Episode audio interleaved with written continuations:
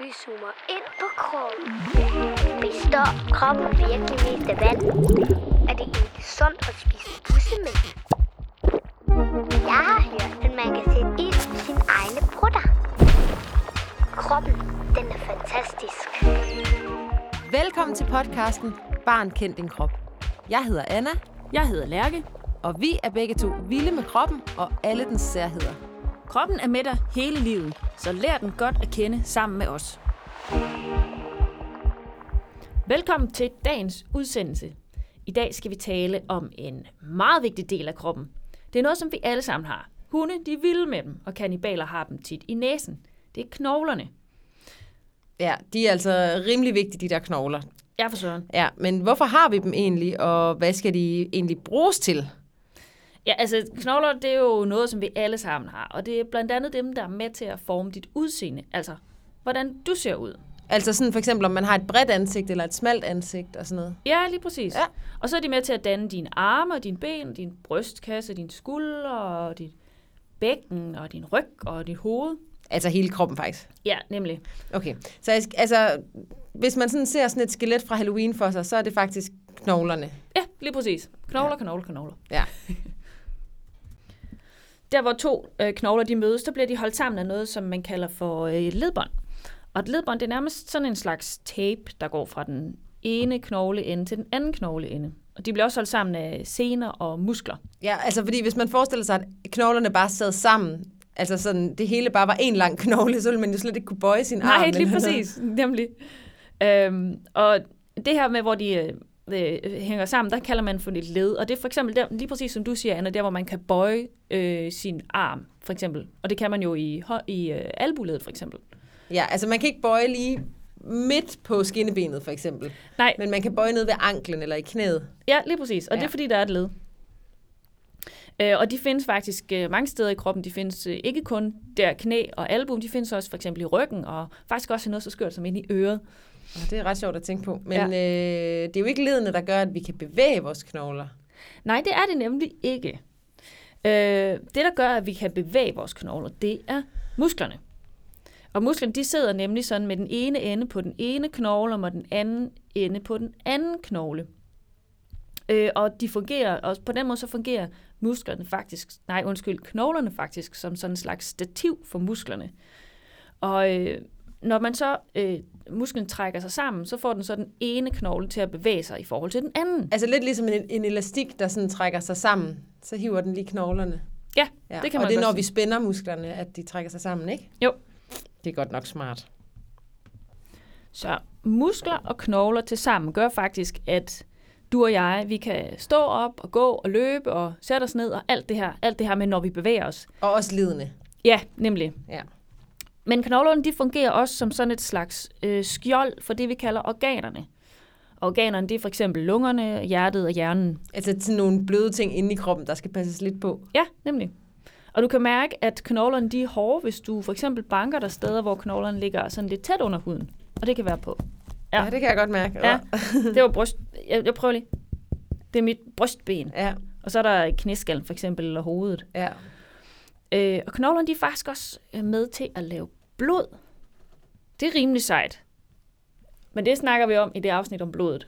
Ja.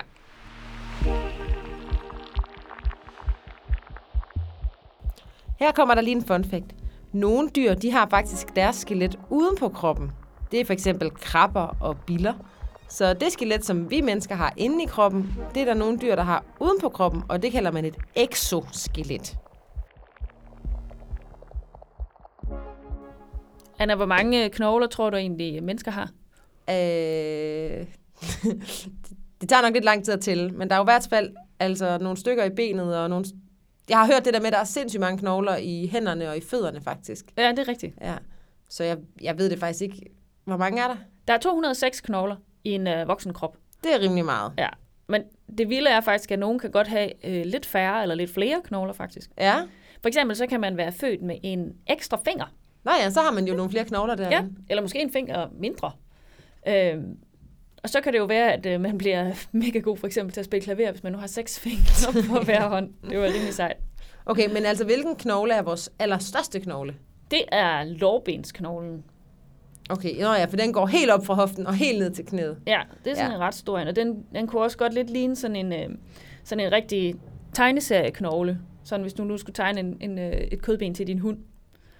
Okay, fordi det er ikke alle knogler, der sådan ligner tegnefilmsknogler, vel? Nej, det er det nemlig ikke. De kan have rigtig mange forskellige former. De kan både være lange og korte og flade og buede og runde og bittesmå og ret store. Og der findes faktisk også nogle ret små, nogle som har ret sjov form inde i øret.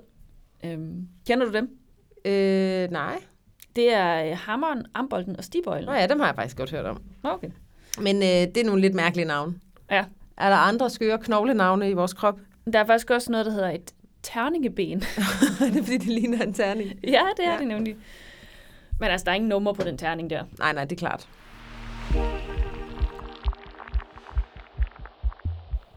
Okay, her kommer der lige en fun fact.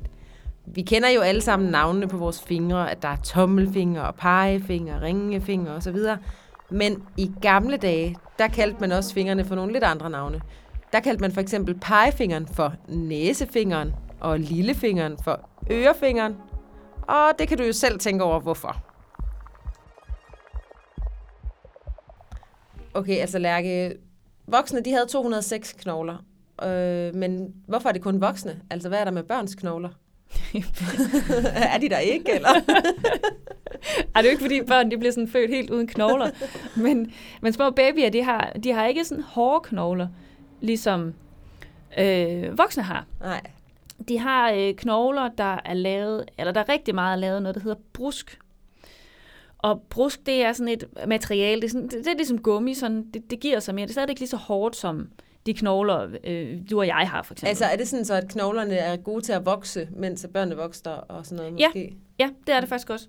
Og så det her brusk, det bliver sådan, med tiden så bliver det hårdt, fordi så kommer der kalk i stedet for.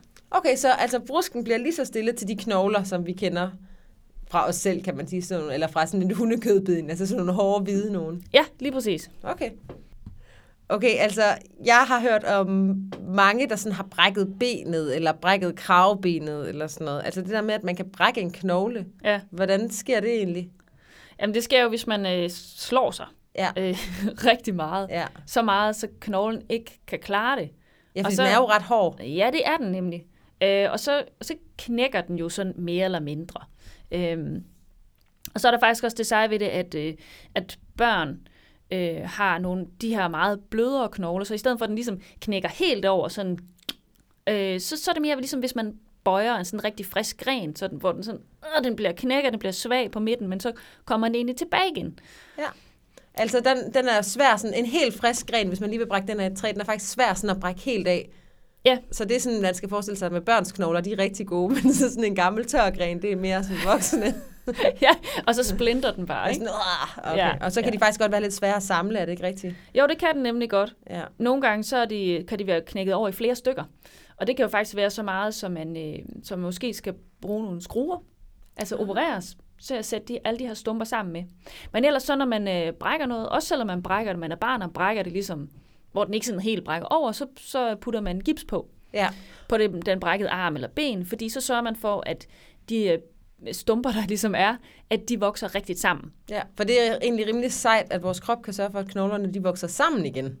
Det er nemlig mega sejt. Ja, men altså så kigger man jo ind, hvis nu man tror, man har brækket noget, ikke? Ja. Så tager man det, der hedder et røntgenbillede, er det ikke rigtigt? Jo. Ja, og så kan man se ind på knoglen. Hvordan ser man så, om den er brækket? Altså er det bare ligesom, hvis der ligger en gren inde i kroppen? Der Jamen, nogle gange så er det. Men andre gange kan det faktisk også være ret svært at se, om den er brækket. Nogle gange kan det være, at man bare kan se sådan en lille linje ned igennem. Nå, fordi den ikke har sådan flyttet sig fra hinanden. Den stadig hænger sammen, men den er egentlig knækket over. Ja, nemlig. Og så skal man stadigvæk have gips på at passe på, at den ikke ligesom brækker mere eller går mere i stykker. Men altså nogle gange lyder det lidt som om lægerne skal lave sådan et lille puslespil og få knoglerne til at passe sammen på den rigtige måde igen. Ja, nemlig. Det har jeg faktisk været med til en gang. Altså faktisk, så var der en læge engang, da min mor, hun var barn, så brækkede hun armen, og så kunne han ikke samle puslespillet ordentligt, så hendes arm, den er helt skæv. Er det rigtigt? Ja. Ej, jo. Der er jo faktisk også nogle gamle mennesker måske, hvis de brækker hoften for eksempel, så kan deres knogler enten være sådan, at der er så lidt kalk i det, at man ikke ordentligt kan reparere det. Og det kan også godt være, at knoglen bare brækker på en måde, så man ikke kan fikse det. Men så kan man lave noget andet rimelig sejt, og det er, at man faktisk kan skære enden af knoglen af, der hvor den er brækket, og så kan man sætte en kunstig knogleende på af metal. Ej, det lyder altså også sådan lidt spooky på en eller anden måde. Ja, så er du sådan lidt robotagtig indeni. Ja, sådan lidt menneske, lidt metal. Ja. Ja. Men det er jo egentlig meget smart, for ellers så gør det jo vildt ondt, altså. Det er mega smart, og man kan også gøre det, hvis man for eksempel har slidt sit led helt vildt meget, så man har ondt, når man går. Ja. Så kan man også få en kunstig hofte, eller en kunstig knæled. Ja.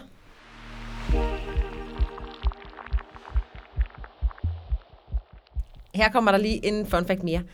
Dronningen, altså dronning Margrethe, hun har faktisk sådan et kunstigt knæ. Og det er nok ikke lavet af guld, selvom man måske skulle tro det. Det er nok bare metal, ligesom alle de andre kunstige knæ rundt omkring i Danmark. Anna, har du egentlig nogensinde prøvet at brække noget? Altså, dengang jeg var lille, så ville jeg faktisk helt vildt gerne prøve at brække noget, for jeg synes, det var ret sejt med dem der havde gips på. Åh ja, det kender jeg faktisk godt. Fordi man kunne sådan få lov at tegne på den og sådan noget. Ja. Men jeg har kun prøvet at brække en finger. Fik du gips på? Nej, sådan en skinne. Nå. Ja, men altså, min finger, den hævede sindssygt meget op, og jeg havde en ring på, så den var de nødt til at save i stykker. Åh ja, det er rigtigt. Så man skal passe på med sådan at gå rundt med ringen, hvis man skal lave noget, hvor man kan brække en finger. Ja. Men ej, du må godt snakke. Det så tænker jeg nemlig på, det her med, når man så har gips på, ikke? Ja. Det går man jo ikke rundt med hele tiden. Nej. Det er jo ikke ligesom det der kunstige knæ eller kunstige hofte, hvor man har metal i kroppen resten af livet. Ja, fordi den vokser jo ikke ud igen, den knogle. Nej, det gør den ikke. Nej, men med gipsen, der vokser knoglen sammen, og så kan man få gipsen af, ikke? Jo, det kan den nemlig. Men så er der sådan lidt det, når man får... Altså, så skulle den jo gerne være sådan tilbage, og man kan bruge den, som man skal. Men hvis man nu har haft gips på lang tid, så kan armen altså godt være sådan lidt vissen og bleg. Så det er også fordi, så har man jo ikke brugt musklerne. Nej, det har man nemlig ikke. Så er den sådan helt slap, og hvis nu det har været sommer, så er den arm også helt bleg, for den ikke har fået noget sol og sådan noget. Så har man lige trænet den lidt op igen. Ja. Okay, Lærke, nu har vi snakket om knogler, og de er godt nok mega seje. De er jo både sådan vores... stativ, kan man sige. Ja. Og dem, der gør, at kroppen sådan kan stå oprejst. Ja. Men de er også med til at passe på os, og passe på de vigtige organer, for eksempel hjertet og sådan noget. Ja, og de laver blod. Det glæder jeg mig også til at høre om. Men kan man egentlig leve uden sine knogler? Ej, det vil godt nok være mærkeligt. Altså, du skal jo tænke på, at skelettet ligesom er et stativ for din krop, altså dine muskler, men også din hud og alt det her andet jo. Så det er jo lidt ligesom, hvis du har et telt, og du så fjerner stængerne, så klasker teltet bare sammen. Ja, det er rigtigt. Så kan jeg huske, at der er en eller anden Harry Potter-film, hvor Harry Potter han får tryllet knoglerne ud af sin arm. Nej. Og så bliver den bare sådan en helt slatten slange, som bare hænger. Det ser så mærkeligt ud. Ja, så det vil ikke være så godt at gå rundt uden knogler resten af livet. Nej. Det kan jeg godt se. Men man kan godt leve uden lidt af sine knogler. Ja, det kan man godt. Man kan jo sådan set også godt leve uden en arm, for eksempel. Ja. Det var super spændende at høre om i dag, Lærke, og det var vist det, vi kunne finde på at snakke om. Var det ikke det? Jo. Ja. Og inden vi går, så har jeg lige et eksperiment, vi kan slutte af med. Åh, fedt. Er du klar på den? Fuldstændig. Knoglerne består af flere ting, men rigtig meget af det, som knoglerne er lavet af, det er kalk. Det er det, der gør dem hårde, og det findes også i tavlekridt. Noget andet, som knoglerne er lavet af, er noget, der hedder kollagen, og det giver knoglerne lidt elasticitet og lidt bøjelighed. I det her eksperiment skal du bruge 2 knogler, og det må meget gerne være et kyllingeben, f.eks. et ønskeben. Den ene knogle skal brændes, og det kan du f.eks. gøre på et bål. Den anden skal i syre, og det kan f.eks. være citronsyre eller eddike, og der skal den ligge i 1 døgn og måske lidt længere. Den knogle, du har puttet på bålet, der sker der det, at ilden den brænder alt det væk, som ikke er kalk. Og når der kun er kalk tilbage, kan du mærke, hvor let du kan ødelægge og smuldre den i forhold til, før den blev brændt. Du kan sikkert træde på den, og så går den nemt i stykker. Måske kan du lade smuldre den mellem fingrene. Knoglen, der har været i syre, vil være blevet helt blød, fordi syren har fjernet alt kalken. Prøv det selv derhjemme. Du har lyttet til podcasten Barn kendt din krop. Vi lyttes ved en anden gang, hvor vi igen skal tale om en fuldstændig uvurderlig del af kroppen.